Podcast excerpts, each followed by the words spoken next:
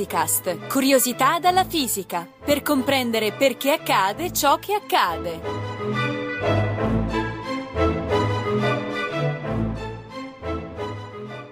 Moka, espresso, napoletana, qual è il segreto di un buon caffè? Parliamo di questo gustoso rapporto fra arte e scienza con Valerio Ippolito, ricercatore dell'Istituto Nazionale di Fisica Nucleare di Roma.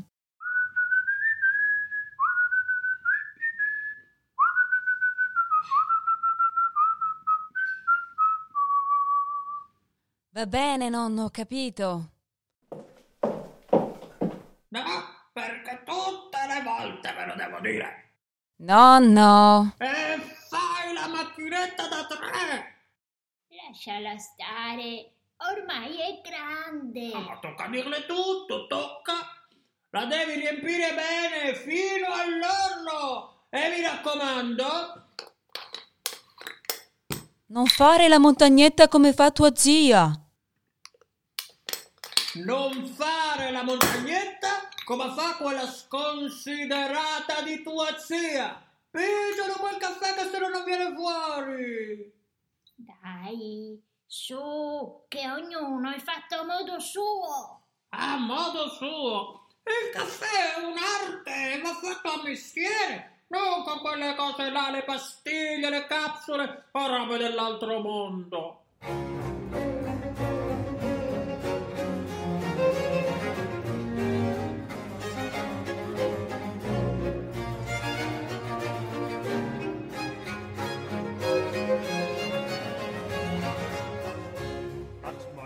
Valerio. Chiara, hai messo l'acqua fin sopra la valvola, sì? Lascia stare. Tutte le domeniche è un incubo. Non lavare la caffettiera, tieni il fuoco al minimo, premilo un po' di più che non sa di niente. Sembra magia nera. Sembra, ma alla fine è solo termodinamica. Ah sì? Eh sì. Ti sei mai chiesta come funziona una moka? Male funziona, per questo a casa ho le capsule. Allora spiegami. Innanzitutto, tu, quanta acqua metti? Fin sopra la valvola, no? Insomma, più acqua possibile, ma senza che il caffè si bagni subito. E poi?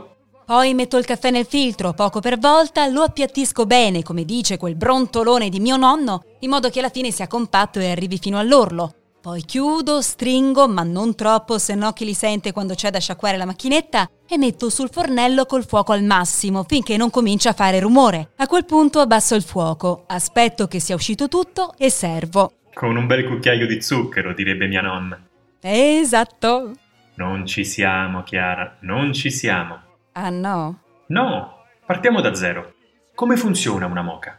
Beh, c'è l'acqua che piano piano bolle, il vapore sale su per il filtro e dopo un po' è pronto. Questo è quello che credono in molti. E invece? Invece le cose sono un po' più complicate di così. Tieni presente che la moka è stata inventata nel 1933 dal signor Bialetti, che le ha dato il nome di una città yemenita rinomata per la qualità del suo caffè. Ma ci sono voluti più di 70 anni perché uscisse un primo articolo scientifico con una spiegazione fisicamente corretta di come funziona. Tutto comincia dalla struttura della caffettiera. Com'è fatta la caffettiera? Ha un serbatoio, il filtro a imbuto per il caffè e la vasca superiore. Esatto, e la struttura dei tre componenti è particolarmente ingegnosa. Il serbatoio che cosa contiene? Beh, acqua? Solo acqua?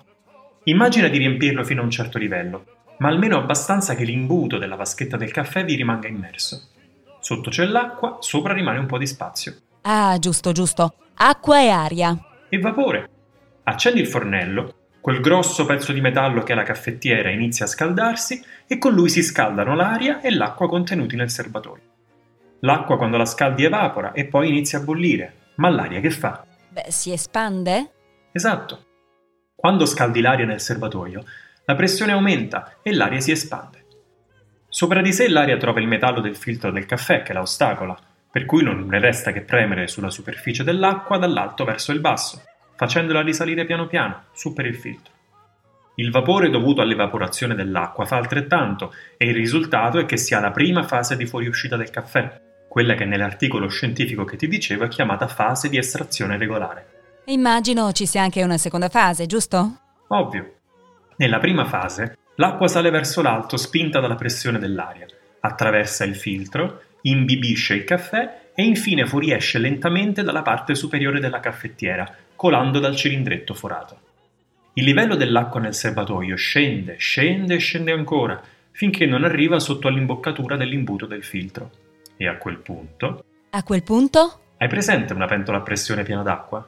Sì. Se mantieni la pentola sotto pressione mentre la scaldi, l'acqua aumenta di temperatura, però rimane liquida. Questa è una conseguenza delle leggi che governano il passaggio dell'acqua dallo stato liquido a quello solido o gassoso al variare di pressione, volume e temperatura, che sono rappresentate nel cosiddetto diagramma di stato dell'acqua che si studia a scuola. Nella pratica, questo ti permette di avere acqua che rimane liquida anche a temperature elevate, ben sopra i 100 gradi. Qui succede una cosa simile. A mano che la caffettiera si scalda, non appena l'acqua scende sotto al livello dell'apertura dell'imbuto, la pressione cala di colpo, perché la miscela di aria e vapore ha improvvisamente una via d'uscita verso l'esterno della caffettiera. Non appena abbassi la pressione, la poca acqua rimasta nel serbatoio, che appunto raggiunge anche i 120 gradi, bolle di colpo e il vapore prodotto si fa strada attraverso il caffè e irrompe nella parte superiore della caffettiera. È una fase piuttosto rumorosa che non a caso gli autori di quell'articolo chiamano fase stromboliana. Per un caffè dall'aroma vulcanico! All'aroma ci arriviamo subito. Fin qui abbiamo capito che la moka funziona perché c'è aria nel serbatoio. La scaldiamo, lei si espande e spinge fisicamente la massa d'acqua attraverso il filtro. Questo già ti dà un'informazione sul livello dell'acqua. Che non deve essere troppo alto? Esatto. L'ideale è rimanere subito sotto la valvola di sicurezza. A spanne, per una moka da 3 persone avrei circa 5 parti d'acqua e una d'aria. La valvola serve per il vapore, immagino. Già, proprio come per la pentola a pressione nel caso qualcosa vada storto. Ad esempio, se dovesse intasarsi il filtro, l'aria deve poter sfuggire prima che la caffettiera diventi pericolosa. E dell'aroma che mi dici? Per l'aroma qui entriamo nel campo della chimica. Come immagini, per fare un buon caffè ci vuole innanzitutto il caffè. Una volta selezionata la nostra miscela preferita, il gioco diventa quello di estrarre dai chicchi macinati le componenti aromatiche che più ci piacciono, che alla fine non sono altro che composti di molecole. Per farlo però abbiamo un unico strumento, l'acqua. L'acqua che sta salendo dal serbatoio. Proprio lei. Il gioco è difficile perché dobbiamo bilanciare le componenti che danno un sapore più amaro con quelle che danno un sapore più tenue ed evitare come la peste il sapore di bruciato per cui sono famosi i caffè di tanti dei nostri parenti. All'inizio l'acqua sale con una temperatura relativamente bassa che è attorno ai 70 gradi ed estrae molecole che sono facilmente solubili e volatili. Il caffè, da asciutto e macinato che era, a quel punto si gonfia e inizia a opporsi al passaggio dell'acqua. Aumenta la pressione nel serbatoio, aumenta la temperatura e l'acqua che continua a venir su inizia a estrarre molecole a mano più interessanti. Ah, l'aroma! Aroma che dobbiamo preservare il più possibile, evitando che la temperatura dell'acqua che attraversa il caffè sia troppo bassa, per cui si avrebbe un sapore troppo fiacco, oppure troppo alta. Diciamo che idealmente non dovrebbe superare i 90-95 gradi. Quindi vale il principio del fuoco basso se non si brucia? Non solo, bisogna tenere il fuoco basso ed evitare la fase stromboliana. Appena senti il gorgoglio tipico di questo momento così vulcanico, spegni subito il fornello. Ok, vediamo. Acqua fin sotto la valvola di sicurezza. Sì. E poi caffè. Non troppo né troppo poco, non fare la montagnetta. Non fare la montagnetta come fa tua zia. Comprimilo un minimo ma senza esagerare. Fallo però con uniformità perché l'acqua possa farsi strada senza problemi attraverso tutto il caffè.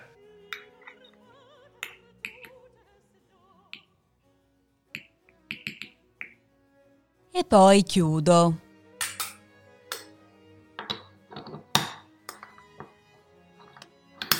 E via sul fornello. Al minimo. Così da mantenere il processo di riscaldamento, espansione, eccetera, il più possibile graduale. Se vuoi divertirti, c'è un bel video su YouTube che è stato girato da un gruppo di ricercatori dei laboratori del Paul Scherrer Institute in Svizzera, che mostra tutto il procedimento filmato con una neutron camera, una specie di radiografia video ottenuta bombardando con un fascio di neutroni una caffettiera in funzione. Un fascio di neutroni? Sì, è un'idea simile a quella dei raggi X, che sfrutta però il fatto che i neutroni interagiscono in maniere molto diverse con l'acqua e il metallo della moka. In questo modo puoi vedere nitidamente quello che succede dentro la caffettiera. Ma dai, e che si vede? Più o meno tutto il processo che ti ho descritto, dalla macchinetta spenta fin dopo la fase stromboliana. Vai su YouTube e cerca Coffee Neutron Camera, e voilà. Dici che basterà un po' di scienza a far venire questo caffè buono come un espresso? Beh, Chiara, sono due cose diverse. Nella moka, la fisica che c'è dietro al suo funzionamento, chiamata termodinamica, viene complicata dal fatto che l'acqua nel serbatoio non è in equilibrio con la miscela di aria e vapore che vi preme sopra, che significa che la temperatura non è sempre la stessa nei vari punti del serbatoio.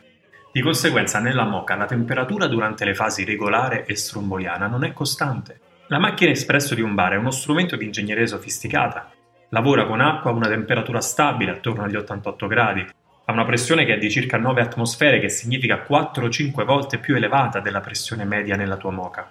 In questo caso l'acqua passa molto più velocemente nella polvere di caffè, che tra l'altro viene macinato più fine e il caffè è pronto in una ventina di secondi. Deve essere stato un bel passo avanti per i baristi del secolo scorso, eh? Un po' prima del secolo scorso. Una prima forma di macchina espresso pare sia stata brevettata nel 1884 da Angelo Moriondo a Torino. Un tempo la pressione necessaria per ciascun caffè veniva data azionando ogni volta a mano un'apposita leva. Adesso invece c'è una pompa automatica che fa tutto. Piuttosto pratico quando si hanno tanti clienti. Ma invece questo famoso caffè napoletano? Roba d'altri tempi. La caffettiera, che i napoletani chiamano cucumella, è fatta da due parti, come nel caso della moka, che sono separate da un filtro in cui si inserisce il caffè. Riempri la parte sotto d'acqua, la scaldi fino all'ebollizione e poi capovolgi la caffettiera. L'acqua a quel punto scende piano piano, verso che non c'è la spinta improvvisa che nella moka e nell'espresso viene dal vapore. È un po' come se fosse una clessidra di caffè. In pratica, correggimi se sbaglio, una specie di moka a bassa pressione. Bassissima. Parliamo di qualche centimetro di colonna d'acqua, che in numeri significa 1 centesimo d'atmosfera, che devi confrontare contro le 1 o 2 atmosfere della moka. Il movimento dell'acqua attraverso il caffè, che si chiama percolazione, è un movimento lentissimo. Possono volerci anche 5-10 minuti prima che il caffè sia pronto. Oh mamma, davvero roba di altri tempi! In effetti, cambiano sia il sapore che il rituale.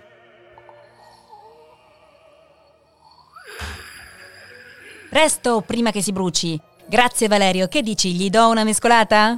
Mescola. Armonizzerai il sapore del caffè estratto all'inizio, che ha una temperatura un po' più bassa, con quello alla fine, un po' più caldo. Ma veloce, che se si raffredda chi li sente. Vado? Era ora! Bella mia, ce l'hai messo lo zucchero? Ce l'ho messo. Ah, questo sì che è un caffè! Lo vedi, almeno lei sì che ha preso dal nonno. Un'arte! Il caffè è un'arte! Glielo dico sempre a quella sconsiderata di tua figlia. Il mestiere è il mestiere. Il caffè non deve essere nel troppo.